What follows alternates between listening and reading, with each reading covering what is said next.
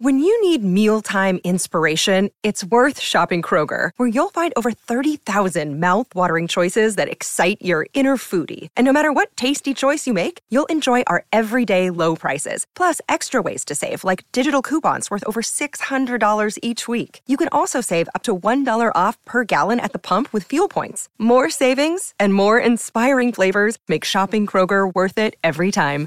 Kroger, fresh for everyone. Fuel restrictions apply. If I could find a way, I'd take back those words that hurt you, and you'd stay. I don't know why I did Don't think I've ever said any words that would have hurt.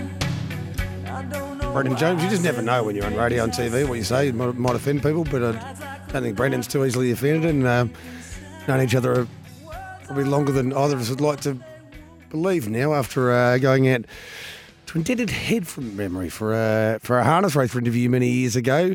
Brendan, how are you today, my friend? Good morning, Jace. Yeah, a lot of water's gone under the bridge, or should I say, a lot of horses have gone gone through the stalls in those 20 years or whatever. But the good news is we're we're still alive and we're still kicking. Well, you had some you had some pretty nice horses going around at that time, and um, a great association with uh, with Gavin Lang, and I think the one we were talking about potentially the most at the time was a trotter named Don King. But um, I'll tell you what, uh, this horse you've got right now with Michael Stanley Rock and Roll Do, and you've had a great now long association with Michael, uh, is absolutely outstanding. And there was a point. I think during the spring when he after we won the uh, Victoria Cup where we just thought, well, everyone else might be running for second place in these big races.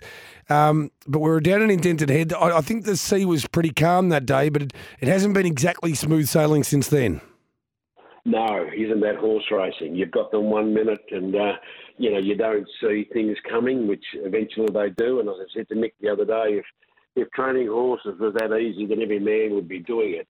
Um, they can't talk, of course, and you know they talk by their performances. And look, we're we will. Everybody's got a theory on what's happened the last couple of starts, and we think we've worked out what's happened with him. Um, and it's go, and look the the advantage of having, unfortunately, through Mick's uh, disposition, having Ants come on board and giving us a, another opinion. But look, it happened for him so quickly last year on raw ability. I mean, even my Ants said just to do what he did last year, he hadn't raced a lot with inside horses. He was probably immature in a lot of ways, but yet he was able to dominate those races on raw ability. Uh, we get into the new year, we go to New Zealand, come back.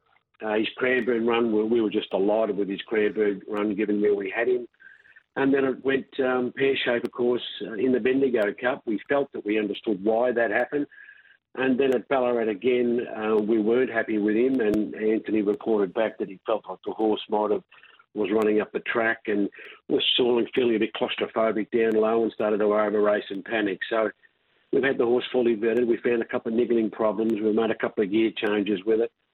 Um, his work at home and around the stable, he's as, as good a order as we've ever had him. And and I'm delighted that we've drawn the barrier that we've drawn. I mean, talking to Ants this morning, um, I call him Mr. Hunter Cup. He's won seven, and um, he said to me, "You wouldn't believe it." He said that the the barrier that I wanted was three off the back line. I said, "Well, mate, you've got it." Um, he's superior. He's uh, awfully confident about the horse's ability. If he's right, I'm sure he'll be right in the finish. There's no doubt about it. And look, um, that's one of the that's one of the funny things, isn't it? I mean, I think when I've spoken to Mick Stanley and and Anson, you can see the trials. His work at home, even at the trials, you, you'd swear nothing was was wrong. And then um, sometimes you've just got to have a little bit of faith, don't you? And say, well, okay, we've had a couple of runs where things haven't gone right, but we we know we've got the horse pretty close to spot on. And we know that his best is absolutely outstanding. And the truth is, I think you and Mick both looked at the situation with Rock and Roll do early doors and went, we're going to protect him early doors and we're going to let him mature. But I guess once you get into the big leagues, there's no point shirking shirking the fight at that point, is there? You just got to go out there and throw some punches. Absolutely. I mean, if your horse is fit and healthy, and Mick and I have had long discussions over this, and look, I don't interfere. Mick's the horseman and a wonderful horseman he is. If the horse is fit and healthy, then we then we can't shirk it, we can't hide. Front up. And the more he, and the more he races, and if he is a little bit claustrophobic, because as Ant said to me, he just feels it's new to him, being down the bottom.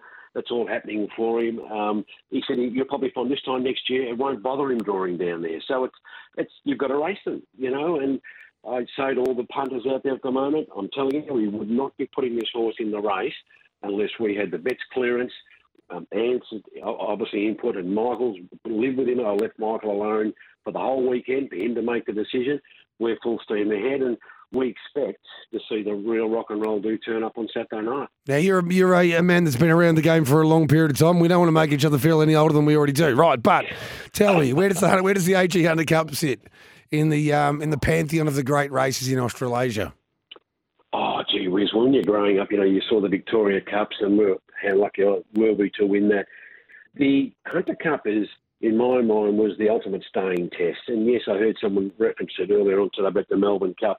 It is. If, if the Victoria Cup was the Cox Plate, Yep. and I subscribe to that, then the Hunter Cup clearly is the Melbourne Cup. It's at weight for age. And look at the horses that we've got. These are weight for age horses, the best that you can assemble. You don't get into a Hunter Cup on sentiment.